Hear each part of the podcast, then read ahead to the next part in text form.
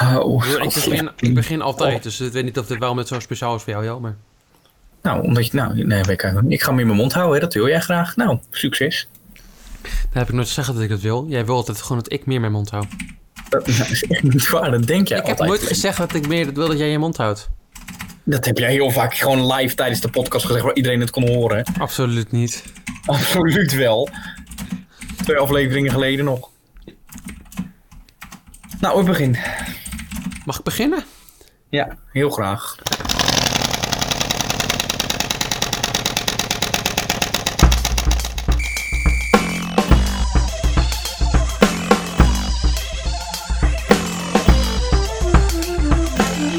Goedendag, het is vandaag 28 oktober 2020. Dit is Spaakzaam aflevering 32, de podcast waarbij je bijpraten over alle trending topics in de sportwereld.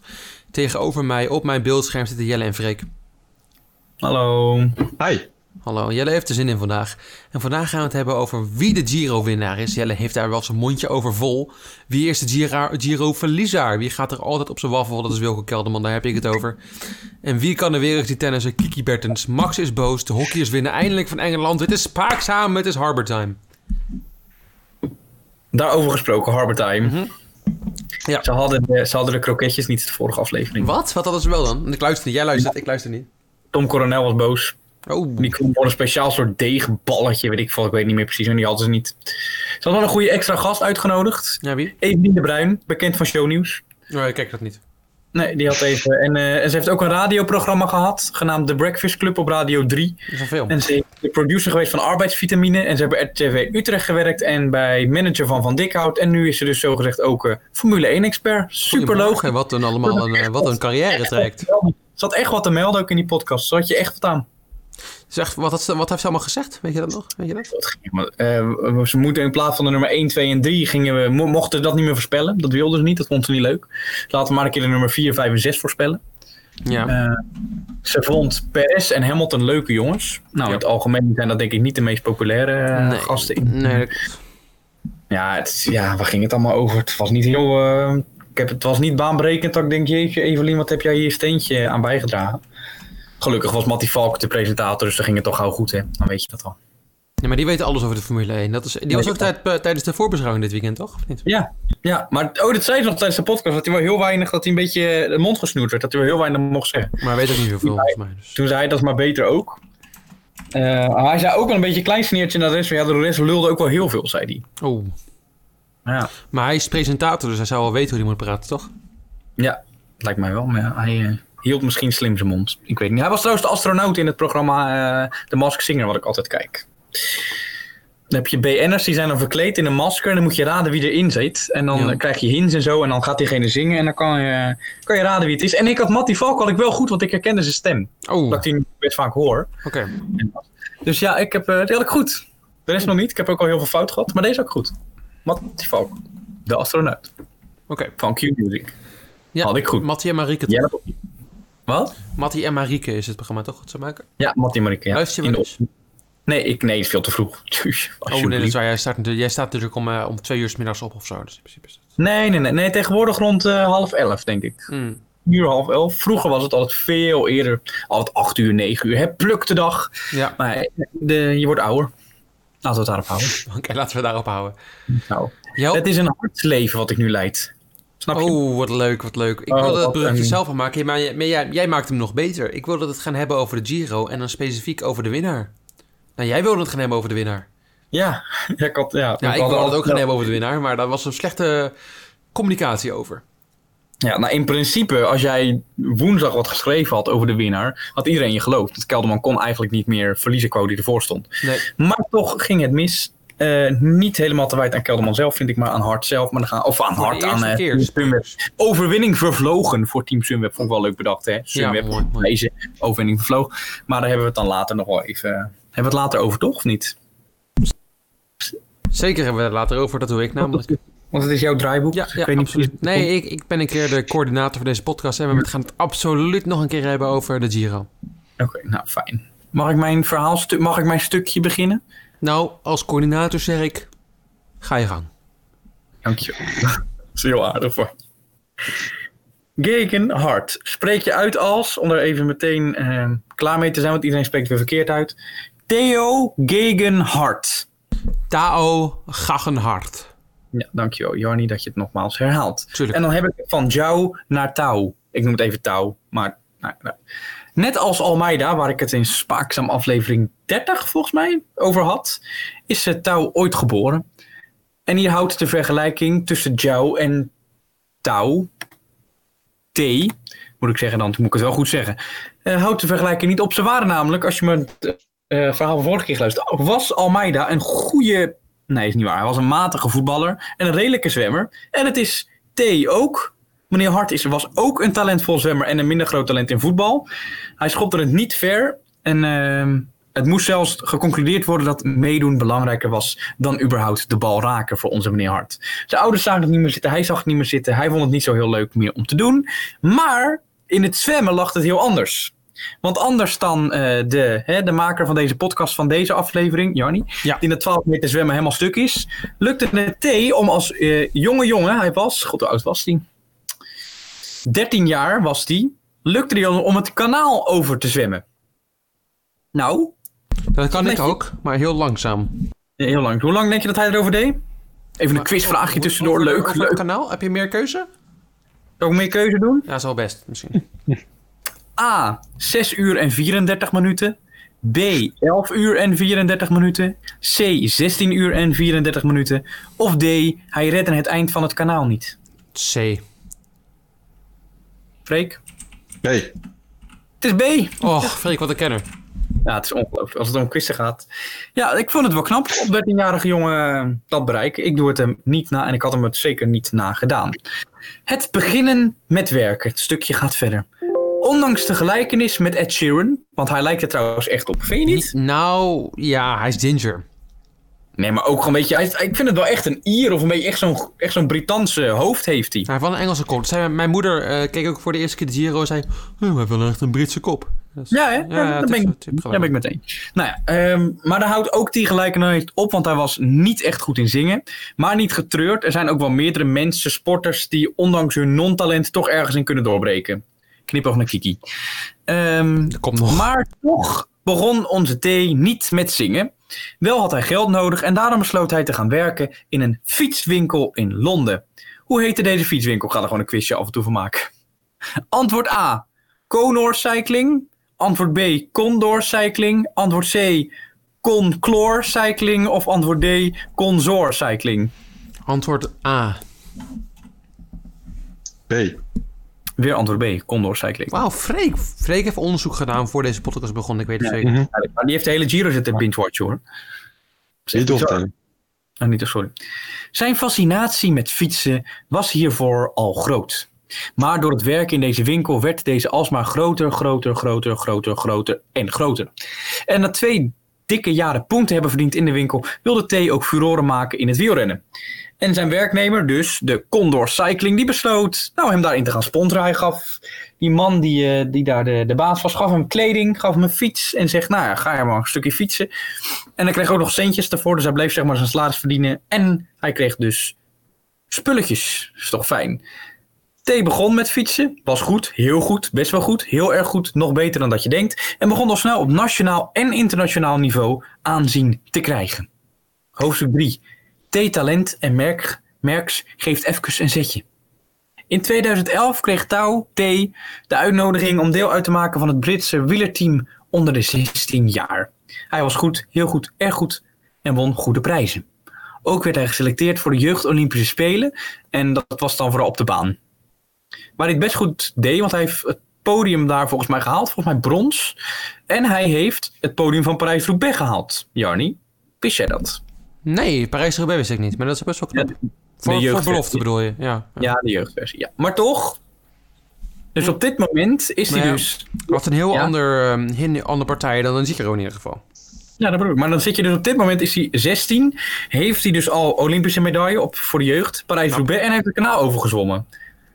Ja, dan ben je echt wel een talent. En ik heb toch, voordat, uh, voordat de Giro begon, niet heel veel van hem gehoord. Nee, en toen ik 16 was, toen zat ik, in, was, zat ik 4 HAVO of zo. En dan proberen ja. goede cijfers te halen. Wil niet, uh, de, de luisteraar wil niet weten wat ik op mijn 16e deed. Dus uh, dat is, ja. zeg dat dan ook maar niet. Misschien is het wel. Iets te handig, hè? Nou ja, ehm, in 2014 begon eh, T serieus aan de weg te timmeren.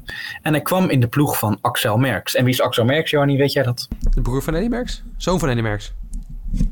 Nee, ik weet het eigenlijk. Ik hoopte dat jij dat wist. En volgens mij is het de zoon. Zal ik het even snel even opzoeken voor je? Ja, ik ben dan ook het opzoeken. Hij is de zoon van baron Eddie Merks. Ja, precies. Ja, goed. Nou, dan wordt het wel dat je denkt, waarom is Hart dan zo goed geworden? Het is dan wel jammer eigenlijk dat hij daar gezeten heeft. Maar ja, nou, ik ga niemand beschuldigen natuurlijk. Ehm maakte grote stappen onder diens leiding. Toeval, toeval. Weer op de baan, maar, nu nee, maar ook op de weg ter land, ter zee en in de lucht. Uitroepteken. Mhm. Hoofdstuk 4. Team Sky en grote bekendheid. In 2015 resulteerde de vooruitgang van Touw in een stage bij Team Sky, nu Team Ineos Grenadiers. En zij achten hem destijds niet goed genoeg. Maar toen heeft een jaar later heeft hij bij een ander team nog gezeten in 2016. heeft hij het wel goed gedaan en toen dacht Sky, ach we nemen hem toch wel. Waarom ook niet. En toen won hij prijzen. En in 2019 werd zijn echte bekendheid. Ik weet niet of jij dat nog weet, maar ik keek toen de Tour of the Alps. En toen won Sivakov een paar etappes en ook Hart won een paar etappes. Weet je dat nog? Ja, dat weet ik nog. Daarom had Was ik hem ook toen opgeschreven bij, eh bij mijn Vuelta lijstje. Een jaartje geleden, of was twee Oké. jaar geleden. Het was toen op dat wielerspel dat wij hebben, 2013 of zo, is het cel, eh, te- hoe heet dat? Circuito del Trentino. Oeh, dat weet ik niet meer precies meer. Maar ik ben blij dat jij het nog weet, maar ik, ik kan me het ja, een beetje herinneren. Oh, ja, ik weet nog wel. Maar eh, nou, dat deed hij best goed, want twee etappes werd voor mij tweede in het klassement. Sivakov won hem. En toen ging hij naar de eh, Giro. Toen ging samen met Sivakov werd hij daar kopman van het team. En hoge verwachtingen, witte trui zou hij wel eens kunnen halen. Maar het was een beetje een, een, een ja... ja, het was matig. Hij bakte er vrij weinig van. Kon geen potten breken. Het leven was destijds hard voor hard. Giro Mooi, heel 2000. mooi, heel mooi. Mooi, mooi. Ja, het is, joh, het is echt... Ik heb het al eerder over die gouden griffel gehad. Ik weet niet wanneer ik hem een keer in ontvangst mag nemen, maar het kan niet De lang gouden papiersnee kan je wel een keer verwachten. Ja, tot dankjewel. dankjewel. Giro 2020. We gaan naar het nu, het heden, het moment van de dag. Oftewel, vandaag. Wanneer was het? Nee, een paar dagen Een geleden. paar dagen geleden. Hart ligt met een roze trui op een roze wolk. Twee etappen overwinning op zak. En tevens een leuk knuffeltje. Want je krijgt ook zo'n knuffeltje als je de Giro wint. Krijg je zo'n, weet je wel, zo'n... Ja, ik weet niet precies wat je Ja. krijgt, maar je krijgt een knuffeltje. Ja, je krijgt een vorm een wolfje is het volgens mij. Hm. Met een rostruitje aan. En daar heeft, eh in het, in, voor mij krijg je in de Tour een leeuwtje. En daar heeft echt Roglic er heel veel van. Alleen de laatste heeft hij niet. Dat is dan wel jammer. Wel pijnlijk, hè? En dan heb ik het nu even. Nu komt even mijn dicht. eh daar komt hij, hè? Ja. Gaat over hart. Hij, degene die als knecht meeging. Hij, degene die twee minuten verloor omdat hij moest wachten op Thomas. Hij, degene die na veertiende etappe niet eens in de top 10 stond. Op meer dan 3,5 minuut van Kelderman en ruim 4 minuten op Almeida. Hij, die bijna elke etappe wel in de aanval en in de kopgroep zat. Hij, waar iedereen pas in de negentiende etappe op lette. Hij, hij won de Giro 2020. Wauw. Dat mijn stukje. Mooi, heel mooi. Ik vond het eind, vond ik zelf, hogeschoolvoetbal. Vond je niet? Freek, wat vond jij? Ik ben het wel met je eens, Jel. Ja. Dankjewel. Ja, ik vond het mooi. Ehm, maar ja, ik verwacht dit soort dingen al van jou. Oh. Dus je moet niet gaan doen alsof het iets speciaals is.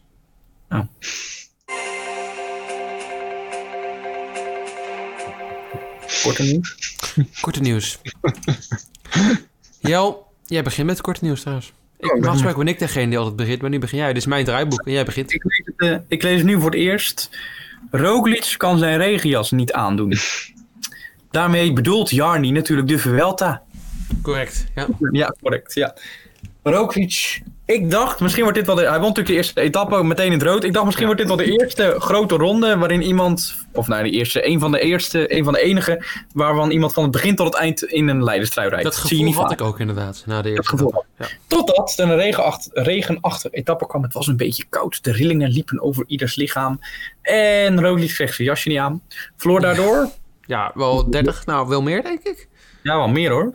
Of Karapat. Op Karabat, ja. Nou, het is echt 40 seconden. Ik weet het niet meer. Bijna een minuut denk ik wel. Sorry luisteraars. Want het waren zware omstandigheden. Het regende knijterhard. Het was een zware beginning. En ja, hij kreeg zijn regenjas niet aan. Maar ook op dat moment, dat zeggen ze wel. Maar Koes was er op dat moment ook niet meer bij. Nee. Maar hij zei...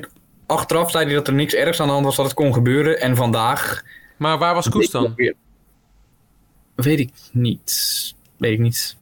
Maar vandaag heeft hij toch wel weer laten zien dat hij de topfavoriet is voor de Giro hoor. Ja, hij en Carapaz gaan het uitvechten. Wat is hij? Ja, maar ja, hij staat er nu natuurlijk nog steeds achter. Maar hij komt ook nog een tijdrit waar hij gewoon anderhalf minuut pakt. Carapaz kan ook redelijk Carapaz- goed. Carapaz kan eh, wel van de mindere van de tijdrijders in de klassementen in ieder geval. Ja, maar wel beter dan een Bardet en een Pinot, zeg maar. Maar Pino is wel een aardige tijdrijder hoor. Pinot is een waardeloze tijdrijder, Jarnie. Je hebt het al vaker over gehad. Heeft nog nooit op Ja. Hij is, oud landskampioen geweest tijdrijder. eh, Een paar Destijds de enige, enige degene die een beetje kon tijdrijden in Frankrijk was niemand, man. Hij was, zijn concurrent was Bardet, nou dat zegt genoeg. Nee, nee, absoluut niet. En hij heeft toen ook in de Tour heeft hij, eh, die klimtijdrit goed gereden. Dat viel Die enorm tegen.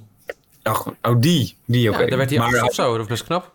Werd voor deze tijd, werd hij, deze tijd werd op Planche de Belleville, werd hij ook als, als, eh, als eh, tenminste dat zei Joris van den Berg, zei dat. Ja, maar je weet dat hij daar vanaf. kon, kon hij wel eens kon gaan winnen op Planche de Belleville. Nou, helemaal Maar hij nergens. heeft rugpijn, daar kan niks aan. Ja, hij, hij is nu weer uitgestapt. Hè. Ik zal het lijstje Ja, nog een keer. Ik Ja, zal het ja. lijstje er even bij. Ik pak het lijstje er gewoon even bij, Jarni. Jouw favorietje, Pinot, die zogezegd ook wel de hoe heet dat ging winnen. Het voelt als een persoonlijke aanval, Jelle. Dat is het ook. Daar gaan we. Ik weet in ieder geval wie voortaan het draaiboeken weer kan maken. Want als ik, als ik het één keer doe, dan word je meteen heel boos. Zo ik nou. 2013 Ronde van Frankrijk, Pinot opgave. 2014 Ronde van Spanje, Pinot opgave. 2016 Ronde van Frankrijk, Pinot opgave. 2017 Ronde van Frankrijk, Pinot opgave. 2018 Ronde van Italië, Pinot opgave. 2019 Ronde van Frankrijk, Pinot opgave. 2020 Ronde van Frankrijk, Pinot dramatisch. 2020 Ronde van Spanje, Pinot opgave. Ja, ik ben tenminste geen fan van iemand die eh betrapt is op doping. Oh, daar wil ik nog wat over zeggen. Over mijn favoriet, over Zakharin. Die gaat naar een nieuwe ploeg. Ja. naar een Russische ploeg, Gazprom. Daar komt hij ook vandaan. En het gerucht gaat dat Gazprom zeg maar de, Wild, de, de, de, de, de World World Tour. Kaart overneemt van CCC Liv. CCC. Dus ehm, ja, er zit weer progressie in. Ja. Hij is Ik goed zal- deze Hij goed zal de wel weer een keer goed gaan rijden, hè? Want het zal weer een lange tijd geleden zijn dat hij weer een keer goed rijdt. Dus, ja. Hij was sterk hoor in de Giro. Zo. Dus een klasse, hij is een klassementsrenner, Jelle. Hij heeft al een tijd geen klassement meer gereden. En Hij was goed keer dat hij wel klassement reed, is dat hij doping gebruikt. Dus in principe, Hij was goed. Deze Giro. Zo. ik heb er niks van gemerkt. Goed, Volgende punt. over iemand waar- waarvan we heel veel merken en misschien wel te veel. Kiki. Ja, die heb je van me afgepakt nu. Leuk. Ja, ik Mijn dacht, ik doe een. Kiki. Ja, het is mijn podcast deze week. Jelle. Ja. Maar als Kiki-expert, hoe oud is ze, weet je dat? Uit je hoofd? 32? 28. 28? 28, ja. Ik, een van die twee, wist ik. Ze heeft Ze ziet van- eruit als 32. Nou, dat is ook niet heel... We zouden, we zouden netjes blijven over Kiki en gaat meteen aanvallen over hoe ze eruit ziet. Altijd wordt, dus, wordt het seksisme van de podcast bij mij geplaatst. Maar volgens mij ben jij het wel vaker hoor. Maar het is nou goed. Hoe bedoel je seksisme? Ja, ze is oud. Ziet er niet uit. Ziet er niet uit. Is gewoon 32. Ik heb, ooit geze- ik heb ooit één lullig ding over Kiki gezegd. is dat er een voorhoofd vrij. Nee, je hebt meerdere dingen. Je hebt ook een keer gezegd dat haar man het grootste ding was van de carrière. Ja, en, nee, nee, nee, nee, nee. En dat ze een boek heeft geschreven. Dat heb ik ook vermeld. Dat vergeet jij nu te zeggen, hè? Dit is nu niet eerlijk wat jij doet. Ze heeft ook een boek geschreven. Dat heb ik ook benoemd. En haar tennis dingen dan? Ja, wat moet ik daar als hoogtepunt uithalen? Ik heb, ik heb, Daar gaan we al. ik, ik heb altijd Kiki op haar hoogste gezien. Op haar wat? Op haar hoogste niveau, hoogste tennisniveau. Daarvoor respecteer ik Heb je, maar een, heb je maar een maand naar tennis gekeken? In je hele leven? Oké, ja, kan. Eh, We waren bij Kiki Nieuws, eh, niet het Kiki afzeik menu. Ja, Kiki heeft al heel lang last van haar Achillespees. Ja. Dat heeft... ja, dat wist jij gewoon natuurlijk. En daar heeft ze iets tegen laten doen. Ja. Ze zei in een, op Instagram... Jij volgt haar nou uiteraard op Instagram. Nee. Oh. Zij ze... Maar wel, eh, ik ze heb zeg maar, ja, ze, op Instagram, eh, ze, het komt wel eens voorbij dan op die nieuwswebsite. En dan kijk ik wel altijd even wat ze allemaal zegt. Hoi Ja, allemaal. Ze heeft een foto geplaatst vanuit het ziekenbed. Met de, de voet in het gips, wat alweer knap is. Zoals jullie misschien al wisten, liep ik erg lang met klachten aan mijn Achillespees. Dit belemmerde mij de laatste tijd te veel in trainingen en wedstrijden.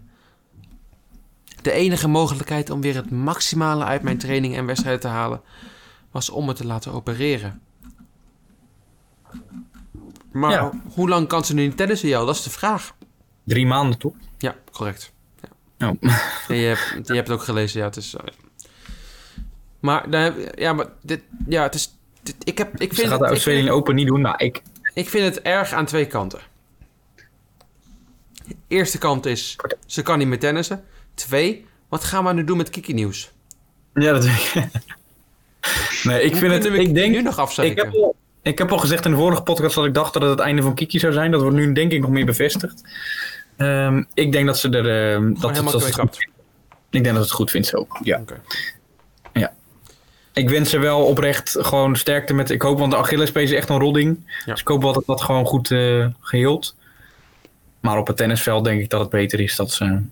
Nou ja, voor, voor dezelfde. Dat het gewoon misschien beter is ook voor de lichaam om gewoon niet meer terug te keren. Ah, gelukkig heeft ze de vrouwelijke eh, taak gedaan en een man gevonden die er kan helpen. Goed, het derde punt. Dat heb ik niet gezegd. We gaan naar het derde punt. Cyprus verbiedt twee PSV'ers toegang. Ja, er waren twee PSV'ers die waren... Die hadden corona een paar weken geleden, zijn ervan hersteld. Maar ehm, ja, Cyprus wil ze nog steeds eh, niet hebben. En het gaat over de Zahavi en These. En ze zijn woedend. Ja. Goed verhaal, Jo. Succes PSV. Vind je PSV goed spelen de tijd? Eh, nee. Nee, ik vind het, dat heb ik ook al eerder gezegd, dat alles zeg maar, aan die Duitse trainer wordt opgehangen met zo'n Gutsen. Die komt ook echt nooit meer wat bereikt heeft. Maar die Gutsen was echt goed eh, bij PSV Ja. de laatste paar Ja, wedstrijden. tegen wie dan? Kan je Ja. toch niet... In de je moet ze echt op... Ik kan nog op eredivisieniveau zeggen dat de spits goed is op zo'n... maar hij speelt toch op in Eredivisie? Dan moet je hem toch gewoon toch afrekenen. met 13-0 van VVV. Het leek echt helemaal nergens En op. Freek, wat vond jij daarvan als iemand uit de regio? Ja. Geen commentaar. Nee. Ik bedoel, ik denk zelfs... Nee, dat ga ik niet zeggen. Nee, ga maar doen. Nee, zeg het, zeg het. Nee, nee, nee, laat maar. Ik wil dat je het zegt nu. Je kan me niet gaan teasen en dan niet zeggen. Nee, nee, nee. Nee, het was, sloeg nergens op wat ik wilde zeggen. Ga maar door. en dan gaan we. Zullen we gewoon naar het volgende punt gaan? Ja. Wat, ner- wat ook nergens op sloeg was Koeman. Die zei dat de VAR hem niet hielp tijdens de wedstrijd Barcelona tegen Real Madrid. Koeman is volgend jaar is hij ontslagen. Zeg maar dat ik het zeg. Ik denk het ook wel, Die-. Die voorzitter die hem wilde hebben is al weg. Bart De andere twee ja, ja. voorzitters willen Xavi of Jurgen Klopp van jou alle lieve Liverpool hebben. Dus eh man is, eh, hij bakt er ook Ja. niks van. Hij is op een slecht moment gegaan, die is weg. Het probleem met Barcelona is dat ze te veel op, eh, op Messi zitten te klungelen. Die al de laatste twee seizoenen niet goed meer speelde trouwens. Nee. Die te oud is. En ja, nou ja, Ko- Koeman, ik denk dat hij best wel een aardige dingen kan doen. Dat hij niet echt te veel op Messi gaat. Maar na de eerste Classico, die hij meteen verliest trouwens, op Real Madrid... gaat hij Matig. meteen zitten piepen van... Ja, was matig. Gaat hij meteen piepen van... Ja, de VAR hielp me niet mee. Eh, eh, Maar de ploeg speelde ook gewoon niet goed. Hè, eh, Nee. Busquets gaf de hele tijd passes naar de verkeerde personen. Die miste constant. Frenkie de Jong kan beter rondjes rijden op het middenveld dan pasen naar de voren, weet je wel. Het is gewoon, ja. Eh, En ja, nou ja, goed. En Bartomeu, wat je al zo zei, Bartomeu is ontslagen, de, de voorzitter. Ze willen Xavi hebben. Xavi zou er komen. En ze Ja. willen Klop hebben. Klop komt niet. Dat is duidelijk. Hoezo niet? Omdat Liverpool veel meer kans heeft op winnen dan Barcelona op dit moment heeft. Dat is een keer een nieuwe uitdaging. Hij heeft, Liverpool, hij heeft alles al met Liverpool bereikt. Wat kan hij Correct. daar nou doen? Hij, heeft al beloofd dat hij het eh, contract uit gaat lopen bij Liverpool. Dat gaat nog vijf jaar. En daarna heeft hij gezegd dat hij naar... je weggooien. Mag ik even mijn zin afmaken? Ja, tuurlijk. Daarna heeft hij gezegd dat hij naar het nationale team van Duitsland gaat. Ja? Ja, correct. Oké. nou. Dat is wel de verwachting. Dat hij Lo gaat vervangen. Yu- Yu- Yugi Lo die in zijn neus te peuteren en aan zijn kont te ruiken. Gadverdamme, ook nog in zijn, zijn vingers in zijn neus doet. In zijn mond doet. In zijn neus. In zijn mond doet. Ja, in zijn mond. doet- Ja, precies. Oké. Wat staat hier nou? Giro is voorbij. Wat een geweldige wedstrijd, maar niet heus. Ja. Oké. Johnny, daar ben ik het niet mee eens. Dat was een geweldige wedstrijd, man. We Nou, hebben toch genoten. Er zat alles in de Giro. Alles, wat is er nou niet? Wat mis jij nou? Wat er gebeurd is in de Giro d'Italia? Nou Jelle, dat kan ik je eens vertellen. De laatste... Oké, sinds dat Kelderman loste op voor de... Was dat bij de... De eerste keer dat hij loste was bij de Stelvio? Ja, op de Stelvio, ja. Ja. Toen wist ik al, oh oh, dit gaat niet goed komen. Want Hindley is een saaie wielrenner. Die is niet beter dan Hart. Hart is de betere tijdrijder. Dus die wint de Giro. Ja, Het enige wat Sunweb had kunnen doen was wachten op Kelderman. Hindley op kop, Dan had Kelderman niet meer dan een minuut verloren op, op hard. Tweede etappe zelf, dat geldt hetzelfde. Dan was het gewoon Kelderman die de Giro wint geweest. Maar nee, ze wachten niet. Hindley valt niet aan, verliest de tussensprint. Dreed niet eens mee in de tussensprint trouwens, eh, op de Stelvio. Etappe. En verliest daar gewoon de Giro. Ja, ja ik, was het, eh, ik, had, eh, ik was het met Bobby Traxel eens. Ja, oh. Die zei, die zei Hindley kon, kon eigenlijk twee dingen doen. Of zeg maar op Kelderman. Nee, hij moest eigenlijk één ding doen. En dat was meteen wegrijden van Ja, eh, Hart Dennis. wegrijden was inderdaad het idee Want. Dennis die reed maar op kop, die reed maar op kop, die reed maar op kop. Wat bijzonder is voor een tijdrijder dat hij als eerste boven kwam op de Stelvio. Verdacht. Maar daar zeg ik voor het niks over. Maar ik vond het heel bijzonder, want die dag daarna was hij ook de beste berg op. Rowan Dennis. Maar ja, Ja, dus het enige wat Hindley had kunnen doen is vol demareren, kijken of Hart meegaat. En dan Dennis had nooit meegekund, in principe, want die is de mindere klimmer. Dan gewoon ook achter trouwens. Bij de Ja, laatste etappe. gewoon- dan gewoon achter hard gaan zitten, hard al het werk laten doen. Dan was hij op een gegeven moment moe geworden. Had Hindley of heel veel tijd kunnen pakken, of Kelderman. En Kelderman had nooit zoveel verloren. Maar ze deden het niet. En als dat niet gelukt was, had hij op de Stelvio boven had hij moeten wachten op Kelderman. Dat hebben ze allebei niet gedaan. Toen dachten ze, we gaan zes seconden. Hoeveel was, wat was de voorsprong op, eh, met de tijdrit? Ja, een seconde of zes of zeven of Precies dezelfde tijd. Precies dezelfde tijd hadden Oh, ze voor, natuurlijk. nee, voor de laatste etappe was het inderdaad hetzelfde. Ja, correct. En met de, met de tijdrit ook. Ja, daar verliest hij 40 seconden. Dramatisch. Ook als je ziet hoe hij op die tijdrit fietst. Het is net alsof hij, alsof hij een berg op moet. Zo licht trapt hij. Het was, leek Ja, helemaal maar ze nergens. weten het toch. Ze weten toch dat Kelderman de betere tijdrijder is van de twee. Waarom Ja, wacht je dan niet op hem? Dat is echt genaaid. Omdat Kelderman dan naar een andere ploeg gaat volgend jaar? Is dat het? Ik, weet, ja, ik, weet, ik vind het echt lullig voor de jongen. Dat het echt, hij valt een keer niet. Hij had in Ja. principe, maar het was ook, wat ik ook al eerder zei, hij stond meer dan, hard is ook nooit naar gekeken. Want hij had bijna elke etappe zat hij in de aanval, in de kopgroep. Bijna elke etappe is nooit naar gekeken. Toen stond hij, en voor die Stelvio stond hij er zo goed voor, Kelderman. Zo ongelooflijk Maar- goed. Het kon eigenlijk niet Ja. meer misgaan. Want dan moet corona krijgen of vallen. Ik kijk En dan toch- naar de experts, hè? De Ja. zogenaamde experts op Twitter en in de commentaarbox bij Eurosport.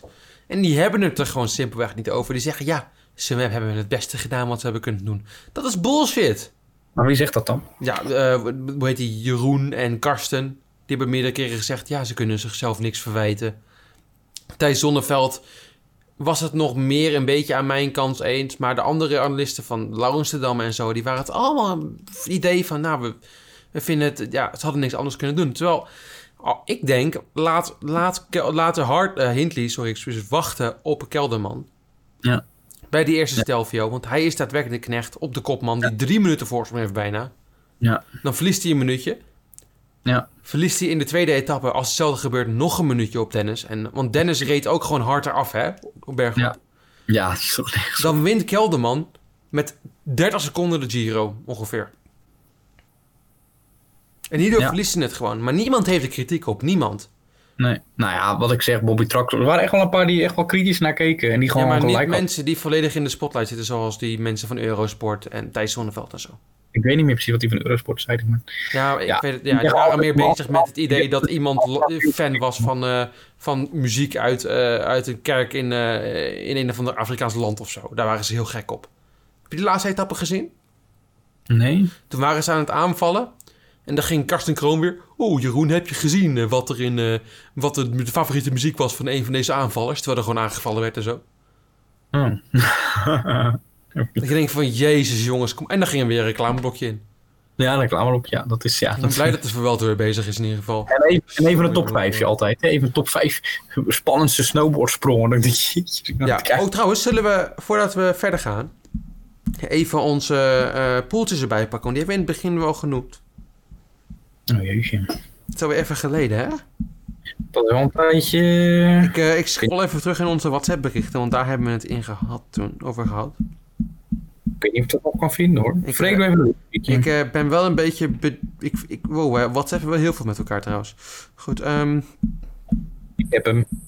Maar die van mij heb ik. oh, ik heb hem ook, ja. ja. Wie Ik, was eh, jouw eh, top 5? Ik heb punten. Mhm. Beste Nederlander Kelderman heb ik ook goed. Ja, maar wie was, wat was jouw top 5? Voelsang 1, Kruiswijk, Jeet, Sakkarien en Hart. Ja, ik had Kruiswijk, Yates, Thomas, Nibali en Keldermans. Maar ik had Kelderman Oh ja, ook natuurlijk. dat die telde natuurlijk toen al niet. Dat zeiden we toen al. Roze had ik dan Thomas, die Paars. Matthews. Ik had de Wit- maar. Die had ik goed, trouwens. Ik had roze Thomas is eruit. Paars Matthews was eruit. Wit Vlaasov ging eruit. Ik had hard Blauw- bij wit. En blauw Hart is eruit. Ja, het was eh, matig, eh, matig Ik had eh, wel wit bij Hart en beste Nederlander Kelderman en paars had ik de Maar. Dus ik denk dat ik de meeste hiervan heb. Maar het was allebei niet heel goed, moet ik zeggen. Nee, nou, je hebt al best drie, drie goeie. Ja, maar we hadden, hadden allebei Hart en Hindley natuurlijk niet voor elkaar gegeven. Dat was ook wel logisch. Nou, ik had Zakarin op vier, klopt dat niet dan? Nee, dat klopt Die was heel. Nee, die was ongeveer Was echt- 400ste geworden ongeveer. Ja, dat was wel... Echt, echt heel goed. Maar, Echt. was jij, ja, maar vond jij de laatste etappes van de Giro goed? Want ik wist precies wat er ging gebeuren. Dus daarom noem ik het een eh, geweldige wedstrijd. Niet Ja. echt een geweldige wedstrijd. Bij die bedoelde tijdrit, ja, dan weet je eigenlijk al dat er niks mis Maar ook kan die gaan. laatste etappe, weet je. Je weet dat Kelderman eraf gereden gaat worden. Je weet dat Hindley in het wiel gaat zitten. En dat dat, dat, dat het zo afgeloopt. Het is gewoon. Nou, je hoopte, je hoopte toch dat Kelderman niet eraf zou worden gereden. ja, dat hoopte ik wel. Want ik had in die ochtend had ik, eh eh, interview geluisterd van twee uur. Van Thijs Zonneveld en Hidde van Warmerdam met eh Wilke Kelderman. Ja, En toen vond ik het echt een leuke gast. ja is Dus, eh, dus ik. het was er van 8 tot 10 was ik daarmee bezig. Toen ging de hond een beetje uitlaten, een beetje huiswerk maken. Toen ging ik de Giro kijken in volle hoop dat Kelderman Giro zou winnen. Uurtje later eraf gereden. Daar ging mijn dag. Ja. Ja. Ja, nou, Bobby Tractor was trouwens, ook- daar was hij ook heel... eh nou, dat gaat niet meer weggeven, joh, Kelderman, dat gaat niet meer weggeven. Maar dat is toch wel Dat gebeurd. is wel gebeurd, ja. Goed. Ik, vind het, eh, ik gun het hem echt, maar het is helaas. We hebben zo meteen nog wel even over Kelderman. Ik in ieder geval. Oké. Oh, nu kom jij weer twee. Oh, nu kom jij twee keer. Moet ik daarna drie keer? Nee, met z'n drieën doen we de, de laatste Oh, ja. keer doen we het. Ja, goed. Oké, ja. Ik wil het even over Max Verstappen hebben, Jel. Want zo, we hebben het eigenlijk helemaal niet over Formule 1 gehad, deze podcast. Nee, doen we nu. Nou goed, doen we nu. Jelle, tijdens de vrije training van de, de Portugese Grand Prix. Toen crashte Max met Stroll. Ja. En toen kwam over de bordradio, zoals we Max kennen, een redelijk ongefilterde eh radiostukje naar voren. Hij Ja. zei, what a retard, what a mongol. Zou jij denken, is daar een probleem mee? Hij is niet lief, maar ja, hij schreeuwt. Het is, de, het is het moment. En toen kwam de Mongoloïsche Identity Society naar voren. Die waren het er niet mee eens dat hij Mongol had gebruikt als scheldwoord. Ja. Cancel culture, Jelle. Ja, kom op. Hij zegt dat ook gewoon in een adrenaline shot. Kom op, jongens. die waren het er niet mee eens. Ze zei Max, het is niet mijn probleem. Nee, oh. Dat is wel een beetje zwak. Ja, dat vond ik ook een beetje zwak, ja. Maar ik wilde ook nog iets over Formule 1 zeggen. Volgend jaar gaat Verstappen in Saoedi-Arabië gaan racen. Mhm. Zou Hamilton dan, hè, geniaal als dat hij is, eh, no to racism, Black Lives Matter, zal, end racism, zal hij dan daar niet gaan racen? Want als er één land is waar er geen vrouwenrechten zijn, waar er eh, racisme is, dan is het Saoedi-Arabië. Zal hij dan zeggen, ah, hij is echt een kampioen als hij dan ook zegt, ik ga daar niet racen volgend Maar jaar? hij race toch ook al in Abu Dhabi? Ja, ook ja. Dat is ook wat ik denk. Maar ja, dat, zit al, dat is nog. Saoedi-Arabië wordt echt wel, als ik heb het een beetje opgezocht, wordt wel gezien als nog een stapje. Ja, nog een stapje erger, zeg maar. Dus ik zal het een man vinden als hij dan zegt, daar ga ik niet racen. Dan vind ik, dan vind ik het echt een sportman. Dan laat hij echt zien van, joh. En anders gooit hij al zijn principes gooit hij, eh, gooit hij eruit. Ik wil mannelijkheid niet per se afdrukken op, eh, op eer. Eh, maar ja, goed. Ik, Nee, maar hij, hij is altijd van, oh geweldig, oh, geweldig. End racism, dit en dit. Hij is altijd zo'n ideale schoonzoon. Ik denk, nou, dan moet hij het nu ook laten zien. Vind ik. ik, eh, ik, ik laat me hier even buiten. Hamilton moet stoppen volgend jaar. Vind je dat eigenlijk niet? Nee? Wat heeft hij nou nog? Wat heeft, hij zit altijd over het. Ten eerste dus over de stad die Saudi-Arabië komt. Dan kan hij zeggen, nou dat doe ik niet, want er staan tegen mijn principes. Een andere principes is dat hij houdt van het milieu. Hij is dol op het milieu. Dit en dat. En we moeten de aarde redden en zo. Dan moet hij nu toch gewoon stoppen.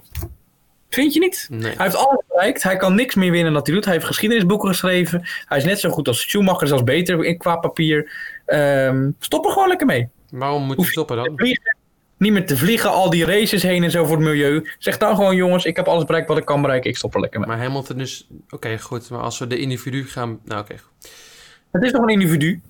Ja, maar waarom gaan we de individu afschuldigen van de, de, de globale problemen van klimaatverandering? Nee, maar Ik weet niet of zelf doet. Dat doet hij zelf. Hij zegt zelf altijd, eh, ik ben, ik ben er tegen, ik ben tegen, het, eh, tegen de opwarming en ik wil ook alles aan doen om dat te verhelpen. Dan denk ik, nou, alles aan doen. Nou, laat dan die principes maar zien en zeg, joh, ik heb alles bereikt wat ik wilde bereiken. Nu stop ik er gewoon mee. Wat heeft hij nou nog te bewijzen? Nou, ik vind dat hij nog best wel veel meer kan bewijzen. In principe, hij, kan toch nog veel meer... Er... Als, je- als jij na één overwinning dat je het record verbreekt gaat stoppen... Dat heeft Schumacher Ja, toch ook niet maar gedaan? Waarom ga je er niet gewoon lekker door? Nou, om, om, om, om zeg maar geloofwaardig te blijven, met je eigen principes te blijven, die Ben je altijd gewoon, maar ben jij gewoon een beetje boos op Hamilton, Jelle? Nee, ik, nee, helemaal niet. Maar ik denk als je niks meer te een bereiken hebt... beetje, en je- een beetje boosheid.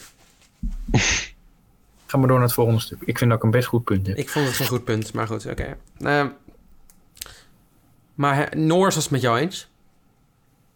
Die Ja. vond Hamilton ook een, eh, een, een beetje een vervelende jongeman. Die vond het ook vervelend dat hij niet kon winnen. Wat jij ook hebt. Jij vindt het ook gewoon jammer dat niemand anders...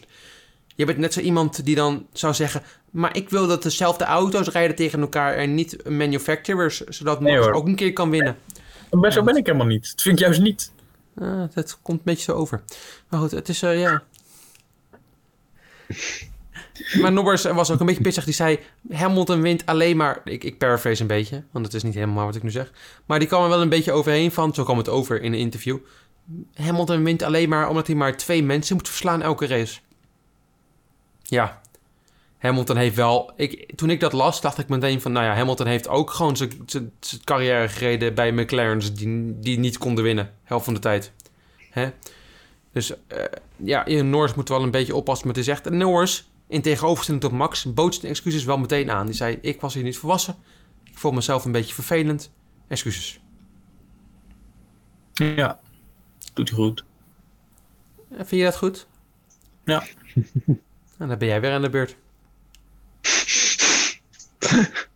Even kijken. Vader kan nog steeds niet twee uur tennissen.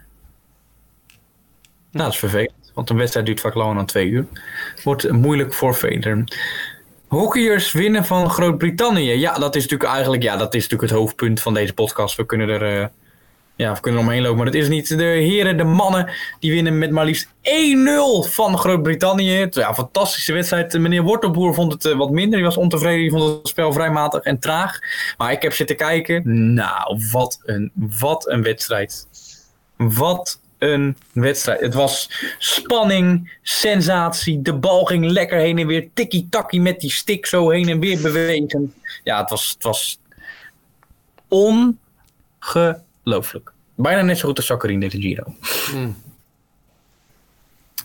Volgende punt.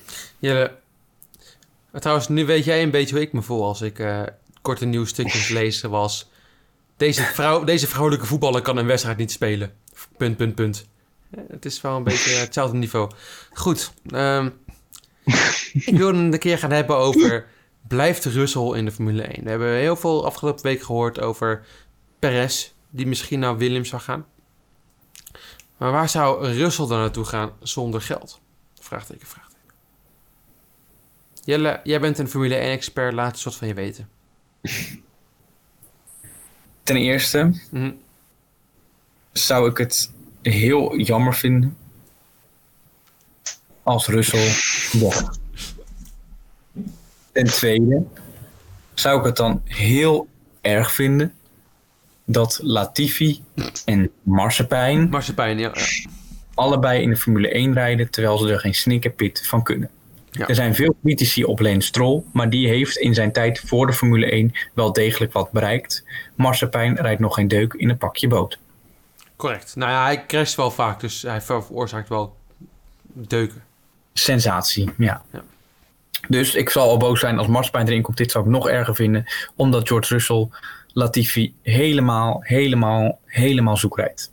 Correct. Dat zou ik erg jammer vinden. Als het zou gebeuren dat Perez naar Williams gaat, want dat is het gerucht, en dat dan Russell aan de kant schuift, dan is natuurlijk de vraag die jij net ook al stelde: waar kan Russell heen? Ja, weet ik niet. ja. Er is nu bevestigd dat Gasly blijft een jaar bij AlphaTauri. Ja, correct. En er wordt gerucht voor een van onze favoriete, onze grootste fans. Die het gerucht dat eh eh, Hulkenberger naar Red Bull gaat, wordt steeds groter, groter en groter. Jammer. Dan, oh, dat zou ik wel leuk vinden. Ik had Russell hem. daar liever gezien. Maar Wie? Russell? Ja, nee. Jorge? Maar dan, dan is dus de vraag: gaat of Tsunoda naar Alfa Tauri of gaat Albon terug naar Alfa Tauri? Of komt er een plekje vrij bij Alfa Tauri? Wil Mercedes hem laten gaan? Of denkt Mercedes en Lewis Hamilton: Goh, ik stop ermee. Bottas en Russell in één auto. Nou, dat zou een uitkomst wezen. Nou. Freek, wat vind jij? Ja, het zou maar eens, eh, het zou maar eens zo zijn. Ja, hè? Ja. Dat, dat zou je toch ook leuk vinden? Ik weet het niet, ik moet het eerst zien. Ja, eerst zien. Eerst zien dan geloven. Nou, nou. Jarnie, hoe denk jij hierover? ja, ik wil dat Russell naar Red Bull gaat. Nou, maar wat... ja, weer. Ik wil ook wel eens wat. Ik wil ook wel Formule 1 rijden, maar dat gaat hem ook niet worden. Nou, Russell blijft uiteraard nog een jaartje in de Formule 1 bij Williams. Dat is al bevestigd. Ja, ik denk gewoon dat Perez naar Haas gaat. Maar Ik denk ook dat Perez naar Haas gaat. Maar ja, maar ik vertrouw Williams met de nieuwe eigenaren toch niet helemaal. Nee, geen, voor geen cent, nee.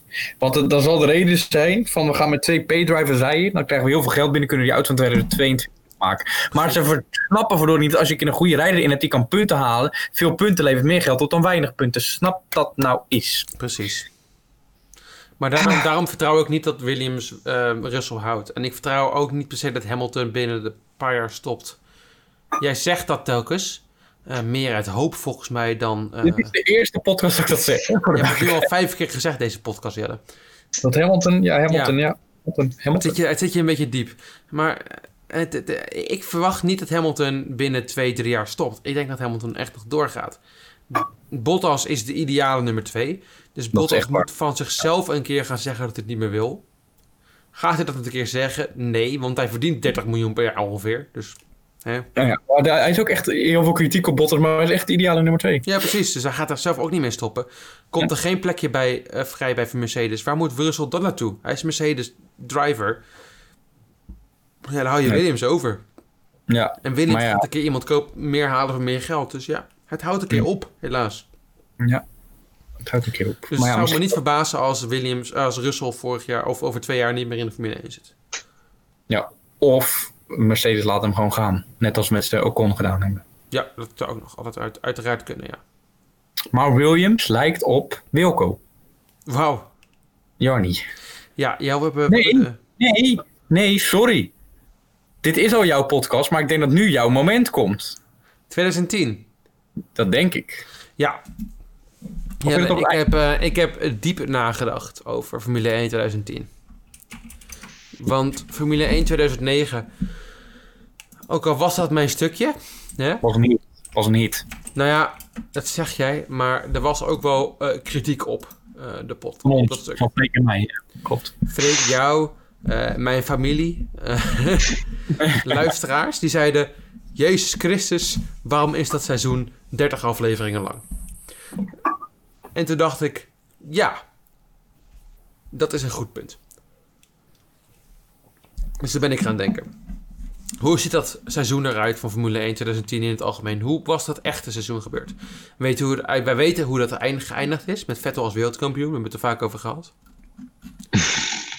Hè? Maar hoeveel races hebben ze gereden? Weet je dat nog, Jel? Denk, weet je gewoon een gokje? 24. 24. Ik kan het nu even snel niet vinden. Ik dacht dat ik het open had staan, maar blijkbaar is de Nederlands Wikipedia-artikel niet goed genoeg. Mm. 19. Maar, maar je vroeg hoeveel jij er gedaan had. Mag ik even mijn punt afmaken? ik wil het seizoen inkorten. Nou, gewoon skippen? Corona? Nee, dat, dat, dat wil ik ook weer niet doen. Ik wil het inkorten naar 10. 10 Grand Prix. Vind je dat een goed idee? Dan hebben we een duidelijk eh, beeld van wat we gaan doen. In plaats van dat ik elke week de kalender ga verwisselen. Wat ik vorige eh 2009 deed. Is dat een idee? Ik kijk naar Freek, wat vindt hij ervan? Je kunt het proberen. Laat zien hoe het loopt. Het is, het is in ieder geval een idee. Ik Ik ga, denk dat- zou ik maar ik denk- gewoon mijn eh, proefkalender voorlezen? Ik denk dat je onze luisteraars teleurstelt met slechts 10 races. Dat die echt denken, nou, wat is dit weinig. Maar dan kunnen we altijd nog meer doen. Precies, precies. Net als doen we gewoon een bonusronde in Japan. Ja. Hè? Wie weet. Nou, vertel. We beginnen uiteraard in Australië. Dan gaan we naar Bahrein, Maleisië, China, Spanje, Monaco, Turkije, Canada, België en we eindigen in Abu Dhabi. En Japan dan? Dat is dan een mogelijke bonusronde. Oké. Nou, fantastisch. Joh, we doen het. Wie is jouw favoriet voor het seizoen? Ik, ik, ik proef de enthousiasme in jouw stem. Ja, hè? Ja. Ik ga... Moet ik dat nu al zeggen? Mag ik niet één race even afwachten? Nee, Mark Webber. Freek. Ik, eh, ja, wat moet ik dan zeggen? Zit hij er nog steeds in? Uiteraard zit hij er nog steeds in Wat is het jaar dat hij weg is? 2011 of 12 of zo. Kunnen we er niet gewoon 11 of 12 gaan doen? Nee. Hey. We gaan 10 doen. En zolang die erin zit, blijf ik altijd zeggen Trulli. Sorry. Ik zeg, eh, ik zeg Jensen Button. Nee. Die naar McLaren is verhuisd. eh, met, eh, met, ik, ik ben benieuwd hoe ik dit ga simuleren. Ik heb het nog niet getest, maar het kan wel. Dus eh, ja, het wordt spannend. Ik heb er zin in, jou. Heb jij er ook zin in? Ik zie het. Ik je wreef agressief in je ogen alsof je er geen zin meer in had. Dus eh, Wilco Kelderman. ik, ik ga het maar even kort over Wilke Kelderman hebben. En dan eh, net zo kort als zijn succesvolle carrière. Man, Goed. Jelle, Wilco. Heb jij genoten van Wilco deze Giro? Ik ook, zeker weten. Want dat was voor de eerste keer dat we Wilco echt op de top van zijn kunnen in actie kunnen hebben kunnen zien. nou, Vuelta 2017 was hij ook goed met die Was vier. hij ook goed, werd hij vierde. Maar dit is echt de top van Wilco's carrière. derde werd? Nee. Sakharin. Oh, zak Maar die was ook goed deze Giro. Zo. Ik heb hem echt gezien. Ja, ja. Zo. Maar Wilco krijgt heel veel kritiek. Zijn eerste keer heb ik gezien eh, toen ik het vroeg aan mensen om mij heen. Wie is Tom Dumoulin? Zeiden ze, ah, wielrenner, wielrenner, heeft de Giro gewonnen. Toen zei ik, wie is Wilco Kelderman? Huh? Wilco Kelderman? Ben je echt op straat enquêtes wezen houden? Ja. Zo. Ja, zeker in Leeuwarden, in Den Helder en in Deventer. Jeusje mina. Ik wilde een goed spreidingspunt hebben. Ja. Die zeiden allemaal, oh Tom Dumoulin, leuke, charmante, eh, Nederlandse leuke wielrenner, Giro gewonnen. Zeg, Wil- Wilco Kelderman? Weten ze niet. Nou, die die is veel liever, welke Kelderman, denk Ja, ik. dat wisten Veel ze niet, wisten ze niet. En weet je waarom dat niet zo is? Wilco Kelderman bestaat niet. Dat is wat Thijs Zonneveld altijd zegt. Thijs Zonneveld eh, schreef in eh, 2018 een, een, een leuk artikel over Wilco Kelderman. eh, genaamd Na de dood terugkeren als een sleutelbeen van Wilco Kelderman. Dat zegt misschien al genoeg. Wilco Kelderman valt heel veel. Hij ligt regelmatig met zijn snuffert op het asfalt. Hij is namelijk geen goede piloot. En daarom was het een, eh, voor ons een verrassing dat hij na drie weken lang in de, in de Giro nog steeds op de fiets zat. Ja, zeker. Dus dacht ik vandaag, hè, laat ik eens opzoeken wat er gebeurt als ik in Google intik valpartijen Wilco Kelderman. Wat vind ik dan? Ten En eerste, wat vind jij dan, Jarni? Nou, een aantal, eh, tien artikelen over valpartijen van Wilco Kelderman. Die allemaal eindigden in, een, eh, ja, in, in, in pijnlijke momenten. Laten we daarmee even eh, zo noemen. Goed, ik zal ze er even bij pakken. We beginnen met het artikel van Thijs van der Veld. Hij brook in de ronde van Catalonië zijn nekwerfsel en een sleutelbeen. Hij brook. Ja, hij ging op zijn snuffert, brak. Ja, het is een... Gaan Dat is we... Fries. Ja, dat is Fries. Ik, ik, ik, ik weet niet waarom we zo gaan doen, maar goed, het is... eh, ja, Sorry. Weet je wat, misschien hou ik er maar gewoon mee op. Nee. Ja, stel maar. Zeg niks meer. Ik ga anders even stroopwafeltje eten, anders ga je maar doen. Hij brak een gebroken sleutelbeen. Hij brak een sleutelbeen en nekwerfsel. Nou, dan denk je... Dat is pijnlijk. Maar had hij die, Ja. die- had hij die ronde van Catalonië kunnen winnen? Ja. Dat is een terugkerend thema met Wilco Kelderman. De dingen die hij altijd ging winnen, daar viel hij altijd bij. Dus Catalonië was hij aardig onderweg. Vervolgens gaan we naar de tweede artikel dat ik van hem vond. Beelden valpartij Kelderman in de Tour. Ja, we, we, we herkennen de Tour de France. Hebben we nooit echt Nederlands succes gehad. We hebben, we hebben eh, Bauke Mollema eh, gezien, die toen met, eh met Laurens de Dam aardig onderweg was. Pauw en lauw. Pauw Lau uiteraard. Maar in de Tour van 2016 was Wilco Kelderman ook goed onderweg. Hij reed zaterdag de hele dag voorop in de Tour de France. En opeens ging hij op zijn snuffert. Ja, het is, eh, het is wel typisch Wilco Kelderman. Het was een, een mooie rit in de regen. En hij ging onderuit. Volgende, toen reed hij nog bij team Jumbo-Visma trouwens. Ja. En, En eh, Belkin. ja, toen, eh, de, ja, nee, toen was het al Jumbo. Lotto Jumbo. Heeft hij ook echt voor ook gezien? Ja, Lotto Jumbo, ja. Was hij na Belkin? was hij 25 en toen ging hij onderuit in de regen. En hij brak niks, maar hersenschudding. Moet je even nog afstappen. Ja. Onze klassementshoop, Wilco Kelderman, viel uit. Maar hij was ook, dat weet ik nog, hij werd bij die ploeg wel echt enorm onder druk gezet. En hij ging natuurlijk een beetje naar Sunweb om daar ook wat rustiger onder de luw te trainen. Dat is wat hij nu eigenlijk ook doet. Hij gaat nu ook van Sunweb naar Ja, Bora, maar ook weer in de luw. Hij wil niet de, de absolute kopman en waar alle ogen op gericht En- zijn. De baat En die, eh, die, die druk die er afgenomen van hem werd, heeft hem echt geholpen. Want in 2019, toen hij bij Sunweb reed, reed hij in de Tour. Startte hij, maar na een paar etappes moest hij afstappen vanwege rugpijn. Beetje Pinot-achtig. Ja, maar ja. Ja, nee, dan ga ik niks Maar dat waren gevolgen van een valpartij, uiteraard. Uiteraard. Volgende etappe. Strade Bianchi, ook bij Team Sunweb, startte die als een van de kopmannen van de ploeg. In het grind valt hij, breekt hij zijn vinger. Ploeg zeggen we hopen dat het niet ernstig is en dat het snel, snel geheest. Ja. Denk je dat het snel eh, beter werd? Nee. Nee, correct. volgende, het volgende ding wat ik vond. Parijs-Nice. Kelderman rijdt in 2016 nog bij Lotto Jumbo. Valt. Gebeurt er veel met die jongen, denk je? Ja, hij moet afstappen. Jeetje. Volgende. Toen hij bij Sunweb reed. Tour van Changi. Denk je? Hè? Een ronde in China? Denk je dat de druk daar hoog ligt? Nee, hij valt alsnog. Breekt iets. Is ook een stomme ronde altijd, Chamzy. Vreselijk. Volgende. En commentaar. Oké. Hij, val, hij valt nog een keer in Catalonië trouwens. En eh wil dan nog een keertje mee gaan doen met de ronde van Zwitserland, maar stapt dan ook snel af. En weet je wat hij zegt? Het was niet altijd leuk. Nee, goed punt Wilco. Maar even, heel even. even, Ja. even Ja, oh. Kom er tussendoor. je, vind- je deed dit om meer bekendheid voor Wilco te Ja. creëren. We waren positief over Wilco en nu kom je met dit. Ik, ik ben nog niet klaar, toch? Oh, oké. oh my god. Volgende eh, stukje. in de Volksrand. Wilco valt een keer. Weer een keer eens. En zegt als, en in een interview zegt hij namelijk... Als ik val, dan breek ik meteen iets. Ik wou dat ik een keer schaafwonden had. Ja, Wilco. Dat is fijn. en dan kom ik... Een beetje, jij bent fan van shownieuws, toch Jo? Ja, ja zeker. Dan kom ik, wanneer ik intyp op Google, het laatste eh, stuk wat ik tegenkom is...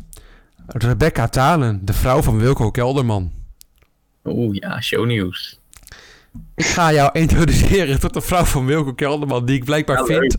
Als ik, eh ik google de valpartij Wilco Kelderman en dan krijg ik dit. Dus eh, ja, goed. Op de website goals, ja precies. Goal, eh, val in de liefde. Hij valt voor Ja. haar. Je valt maar, dat bedoel ik. Rebecca Thales stapte in eh, 2016 het huwelijksbootje in. Hoogtepunt van Wilco's carrière. Zeker. Maar zij fietste toen ook op dat moment bij Rabobank. Liv Ook hoogtepunt van haar carrière. is toen gestopt nadat ze getrouwd waren. Nou, zie je het nou, Kiki? Het is helemaal het juiste spoor. En ze hebben een kindje trouwens tegenwoordig. Ja, dat wist ik. En een boek, heeft ze al een boek? Nee, maar wat ik wel in dit artikel lees, dit vind ik ironisch. Een interviewtje met Wilco. Door twee valpartijen dit jaar heb ik nog niet echt veel wedstrijden gereden. Daarom kan ik heel veel tijd met haar besteden. Ach, god. Ach, zo schat. Dus de valpartijen hebben ook iets positiefs in Wilco's leven gebracht. En dat wilde ik me eindigen. Nou, dat, ja, het einde is leuk. Ja, ja, ja, ja zeker. Het echt een boek schrijven. Ik viel voor haar. Dat is toch geniaal? Ja, zeker. Ja, alle valpartijen van Wilco bij elkaar gekoppeld. Dat mensen echt kopen. Maar dit was alleen maar aan de eerste pagina van Wilco. Hè? En dat waren ongeveer vijf tot eh, tien verschillende valpartijen. Die een race beëindigden. Dus ik heb ze niet eens gefilterd op ehm, valpartijen die niet eindigden in de race. Maar allemaal alleen maar valpartijen die eindigden bij het eh, afstappen. Dan heb ik altijd pech in die jongen. Maar ik vind hem ook, ik vind hem ook niet heel jong lijken. Maar hij is net zo oud Ja. als Tom Dumoulin. Maar hij is niet jong. Nee, precies. 29, 28 volgens mij. Maar Ja. hij heeft zo'n jong, zo'n jong, schattig kopje. Dat je denkt, oh, zo even je wangetjes. Is Nee, wat ik leuk. me altijd kan herinneren aan Wilco Kelderman is in een etappe waarbij hij reed. En toen reed hij echt goed. En toen wilde hij een beetje aanzetten aan kop van het peloton. En toen dacht ik, nou, die rijdt aardig door op kop van het peloton. Ja. En toen reed hij een bocht door. En in die bocht, ja, toen ging hij op zijn snuffert. Hm. En toen dacht ik, oh ja, dat is Wilco. Ja, dat is typisch Wilco. Wilco, ja, ik hoef niet eens na te denken wie het is. Het is Wilco die gewoon in zijn eentje fietst en alsnog op zijn bek gaat. Ja, arme jongen. Heeft gewoon, ja. Ja. God, had ik het nog gegund in Giro. Dat is zo'n opsteken Ja. voor dat hij helemaal niet. Maar weet je wat Nee. nog het vervelendste is voor Wilco? Als Sunweb gewoon normaal nadacht, dan was het ook zijn overwinning geweest in de Giro. Ja. Maar dat Ja, ze niet. Ze gunnen het hem niet. Nee. durf ik niemand te stellen. Ik hoop dat hij een betere carrière eh, omgaat bij Bora. Maar ja, als we na gaan denken wat hij eh, hiervoor heeft gedaan... dan zien we hem volgend jaar meerdere keren op de fiets... maar vaker naast de fiets. Dat hem op. Tot volgende week. Volgende week, dames en heren. Doei doei.